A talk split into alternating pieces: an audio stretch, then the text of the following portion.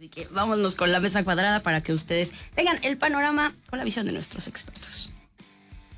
Partimos de lo nacional, el presidente López Obrador pues, despreció un poco la celebración tradicional del Día de la Constitución, hizo, hizo la propia para acabar de darle tijeretazos eh, con su mentado plan C y las 20 reformas, muchas que son, yo coincido con muchos lugares comunes, pues, evidentemente la gente quiere que le den más dinero, quiere trabajar hasta menos edad, quiere este, eh, lo del fentanilo, me prohíbo el fentanilo, pues muchas gracias.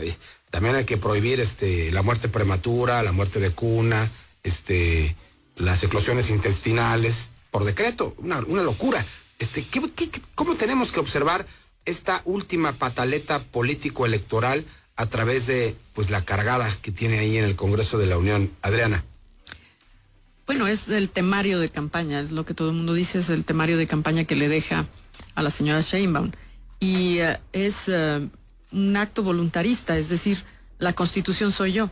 Ni siquiera, no tengo que ir a celebrar nada porque la nueva constitución soy yo. Y ahí les va el contenido de lo que yo creo que debe ser el nuevo contrato social eh, que tenga este país. Y la permanencia de ese diseño, si se le puede llamar así, esa idea, esa ocurrencia, de lo que deba ser el nuevo contrato social para el país. Osvaldo, tu opinión. Bueno, me parece un acto de propaganda política del presidente. Percibo en este gesto un desplante autoritario, por supuesto, pero sobre todas las cosas un afán de distraer a la opinión pública de dos temas centrales. La primera es la documentación notoria y escandalosa de actos de corrupción y tráfico de influencias de los hijos del presidente, los tres, mayores, hijos de su primer matrimonio, involucrados en desfalcos millonarios que usando información privilegiada han permitido acumular eh, fortunas millonarias. Es el caso de Bobby, de Andy y de José Ratón, además del predilecto chofer Nicolás Mollinedo, que también tiene terrenos enormes de, vino latifundista ahí a un lado del tren del tren Maya. Ha sido ahora un terrateniente privilegiado por la gracia divina de tener predios en donde ha aumentado la plusvalía 100 a uno, ¿verdad? De terrenos que no valían nada y que hoy lo han convertido en uno de los hombres más prominentemente millonarios del sureste mexicano. Y el segundo acto que ha pretendido ocultar el presidente tiene que ver con la eh, documentada opinión de la DEA y de la periodista Anabel eh, Hernández sobre el financiamiento del cártel de Sinaloa a la campaña de López Obrador en el 2006. Estos dos hechos estaban en la agenda pública de manera estelar y este, eh, digamos, paquete de contrarreformas constitucionales que el presidente dice pretenden desmontar el, neoliberalismo que se eh, en el país desde 1982 y devolvernos al pacto original de la Constitución de 1917, pues es una propuesta ridícula que plantea un viaje al pasado, ilusorio y absurdo, porque el presidente no tiene los votos para sacar adelante esta reforma, esta contrarreforma constitucional, pero sí le da para en el lance y en el desplante fintar con un asunto que no tiene empaque jurídico ni constitucional y eludir lo, lo principal, que son dos preguntas. ¿De qué viven los hijos del presidente? ¿Por qué se volvieron millonarios? Y la segunda, ahora entendemos de qué vivió el presidente desde el año 2000, pues desde el 89, que se afilió a la izquierda, y hasta la fecha con 200 pesos en la cartera, pero con las, eh, digamos, eh, maleteros de los autos Uru, pues llenas de millones de dólares. Por otra parte, escuché justamente al presidente en la mañanera del martes hacer una declaración que no había visto nunca. La aceptación, dijo con claridad el presidente, este paquete de reformas es el trabuco con el que van a batallar si es que llegamos a cometer errores o cometemos eh, fallas o insidias y perdemos el poder. Fíjate lo que dijo. Que los reaccionarios que lo recuperaran tuvieran todas las dificultades del mundo para poder restablecer ese contrato social del que hablaba Adriana hace rato. Prácticamente el presidente dijo, pues miren, por si las moscas, les quemo la casa. Y no sabe que además le está poniendo un problema mayúsculo encima a la propia Claudia Sheinbaum, que sigue liderando la mayor parte de las encuestas. ¿Con qué dinero? ¿En qué condiciones va a tratar de aterrizar el proyecto fallido de nación que nos están vendiendo? El segundo piso ni siquiera tiene cimientos sólidos. Esa sí es una realidad, Adriana. ¿Cómo lo ves tú? Sí, en efecto, es una de esas eh, eh, trampas de dedos chinas que te, ponían un, aditamento que se ponían los dedos y no te dejaba moverlos y te, apretaba. Eso es lo que está dejando. Eh, según él, para que permanezca su idea de, nación que él tiene y para imponérsela a la candidata como agenda. Hay una cuestión eh, que yo creo que al tiempo irá saliendo.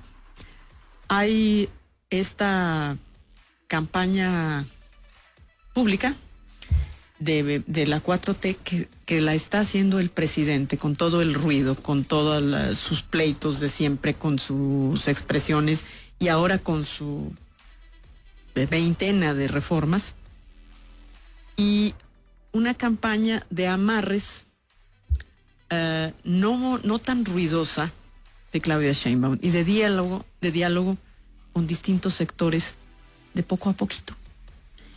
Y eh, me decía un amigo empresario, es muy distinta la, eh, la posición de Claudia la candidata en corto.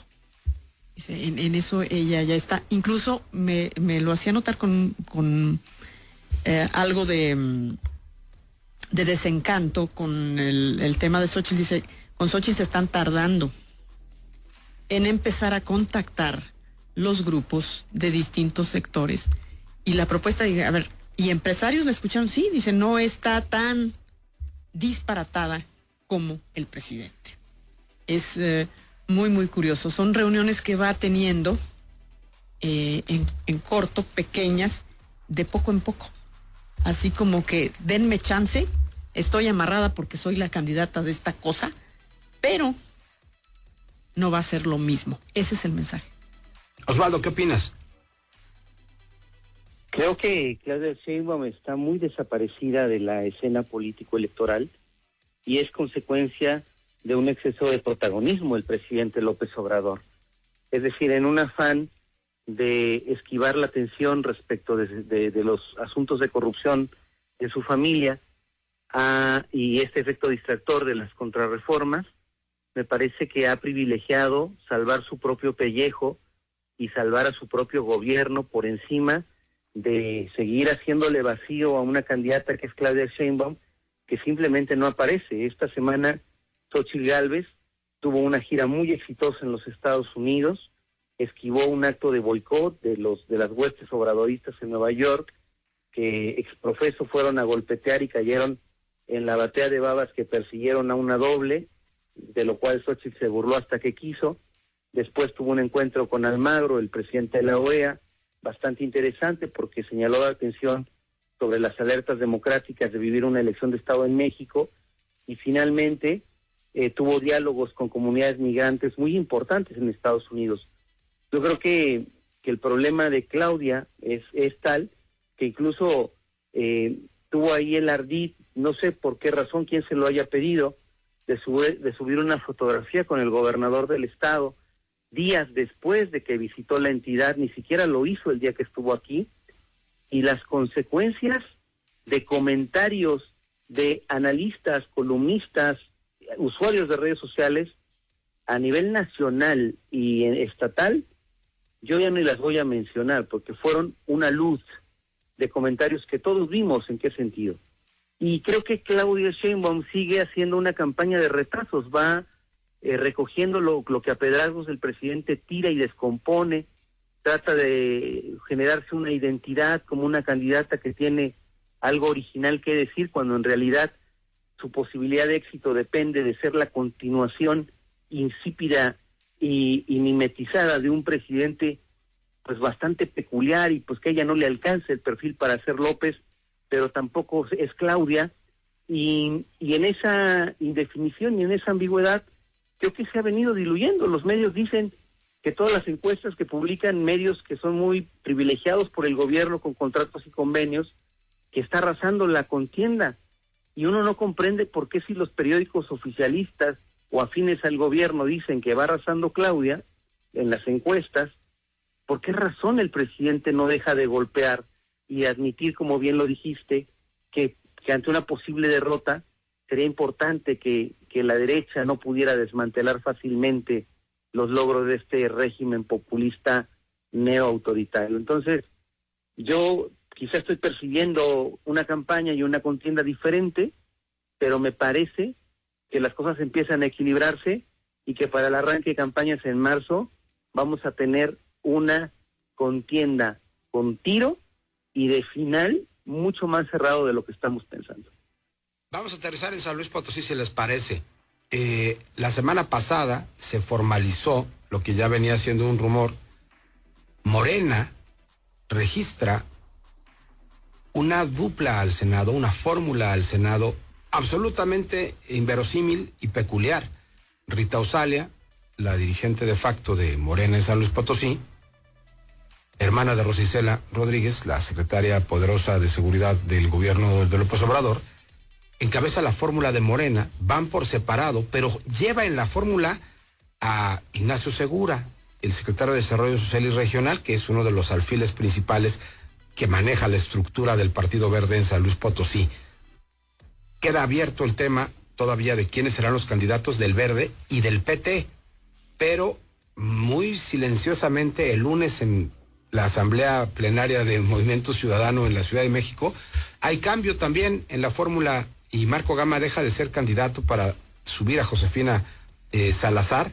Entra un joven que no tengo el gusto de conocer, no sé si ustedes lo conocen, este, ahí en la fórmula, y pues eh, se confirma también, sin que haya todavía un registro formal, que Verónica Rodríguez encabezará a la dirigente del PAN la fórmula del frente junto con el doctor Geme Chalita, al que hace rato le entregaron ya al menos su constancia de que ya está registrado como aspirante al Senado.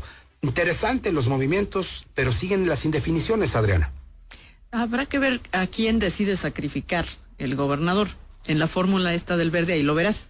Eh, ¿Por qué? Porque técnicamente pues tiene una fórmula que es impuesta, pero que él alcanza a meter a alguien, que es Ignacio Segura, y eh, la fórmula que, va del, del, verde, que se supone que es por la que va a jugar en grande, pero no puede tener a los cuatro. O sea, Rita Osalia ahí está, le guste o no. Entonces, eh, quizá esté pensando en un diseño de ganar verde, los dos, y Rita Osalia, y sacrificar a Segura, o no sé, habrá que esperar a ver a quién pone en la fórmula verde. Osvaldo, ¿qué opinas? Bueno, yo creo que, que esta definición de candidaturas en Morena, Jesús Adriana, manda una señal del, del pacto ¿A, dónde vino Sheinbaum ahora recientemente en la visita que hizo al centro de convenciones otra vez? Yo creo que es, que es el pacto del centro de convenciones. La candidata número uno de Morena es Rita Osalia. Todos, todos, todos hemos documentado que es la hermana de Rosa Isela. Pero tiene otra condición que les voy a decir, que, que hemos pasado un poco de largo, lo hemos soslayado. Es la mujer más cercana en San Luis Potosí a Claudia Sheinbaum. No hay una mujer ni ningún hombre con mayor cercanía a la candidata presidencial de Morena. Ella llega a esa posición porque exprofeso la candidata presidencial le pide al gobernador que la número uno en la fórmula de Morena sea Rita. Por eso se explica que Ignacio Segura, que es el hombre fuerte de la estructura electoral y social del gobernador, vaya en segundo. Es hasta un gesto de, de, de caballerosidad y de cortesía política de Gallardo. Es decir, yo apuesto doble contra sencillo que lo que la que la pregunta que la respuesta a la pregunta que decía Nanis de cuál será la, la fórmula buena es esta, que a donde le van a meter todos los cacahuates es a esta fórmula, que quienes pueden ganar el Senado seguramente lo, lo podrán ganar en mayoría serán Rita. Y que de alguna forma, permiso, Osvaldo, y que de ¿sí? alguna forma es te dejo lo federal y me quedo con lo local. Por supuesto, es dejar pasar a Rita en la primera para que para demostrar el gobernador su buena voluntad con la que cree que será la nueva presidenta. y hay que recordar que Nacho Segura además está coordinando parte de la campaña de Claudia, no nada más en San Luis, sino en Jalisco, ¿eh?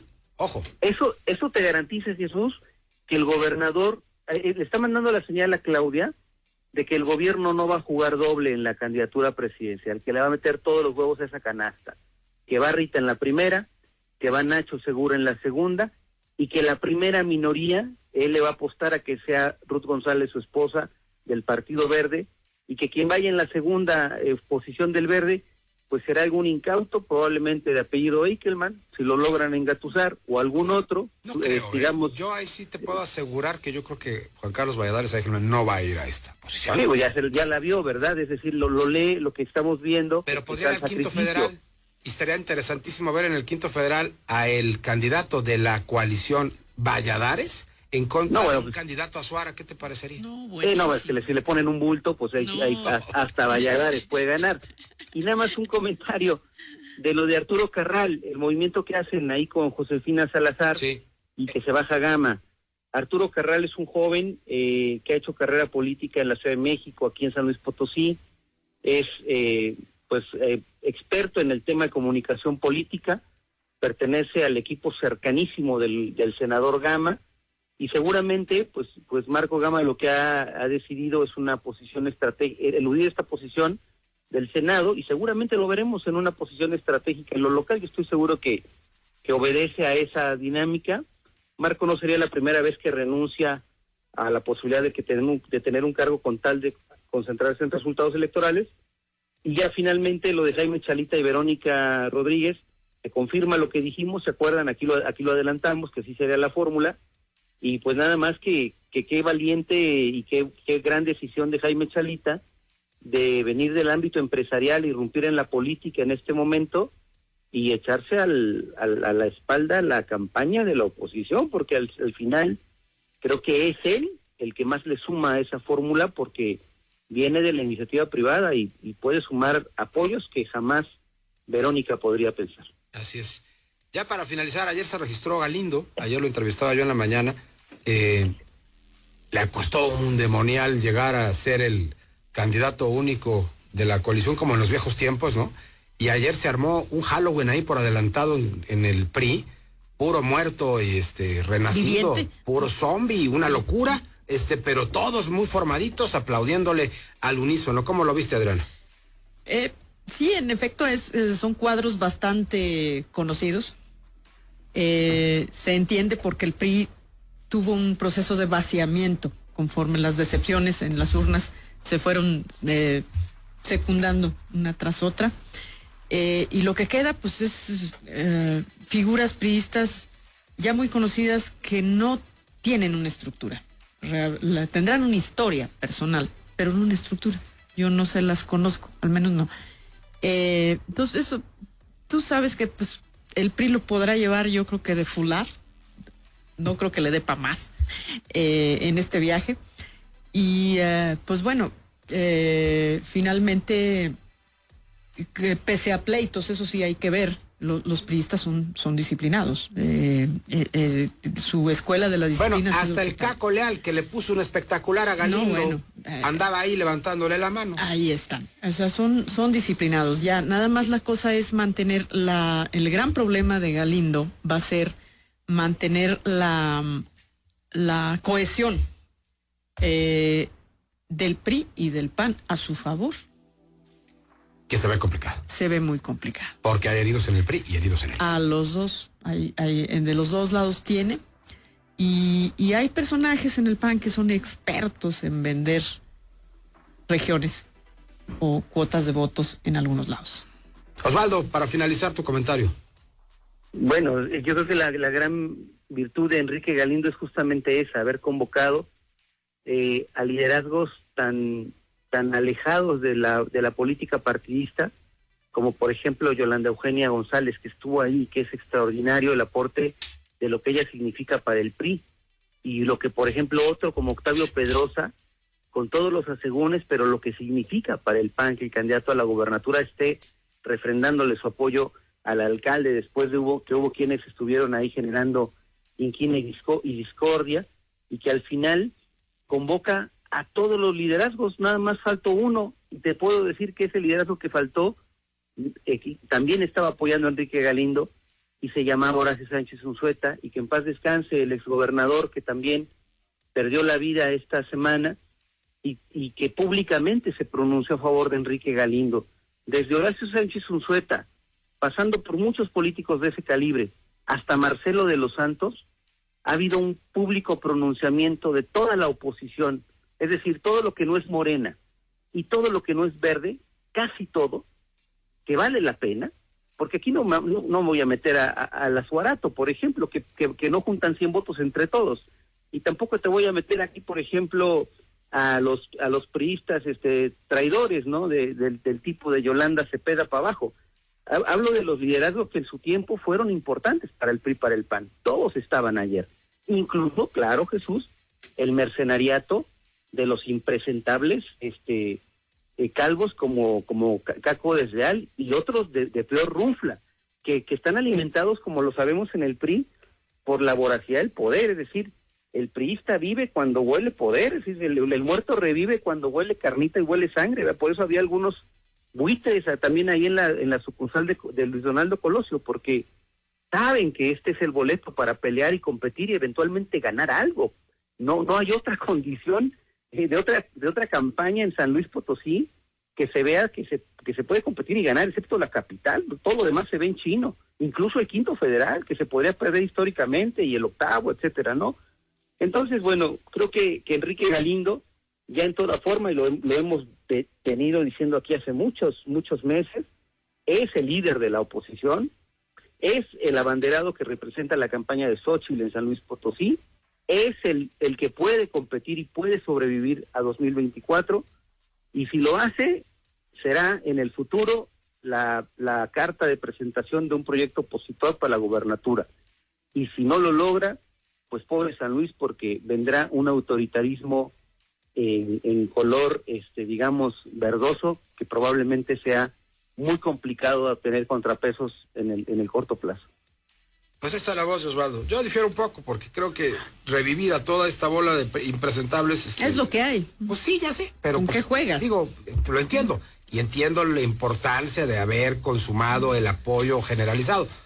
Pero, pero, por culpa de la mayoría de los que estaban ahí, la gente votó masivamente en contra. Ah, en el 21. Pero con ese pensamiento, Jesús, imagínate si la oposición de Xochitl pensara igual, no, no hay nadie o hay muy pocos con Xochitl que ella pusiera esas excepciones a los pristas y panistas que son responsables de que el observador esté en el poder, pues se quedaría sola. Bueno, pues está, por eso vale la pena esta mesa, porque hay puntos de vista diversos.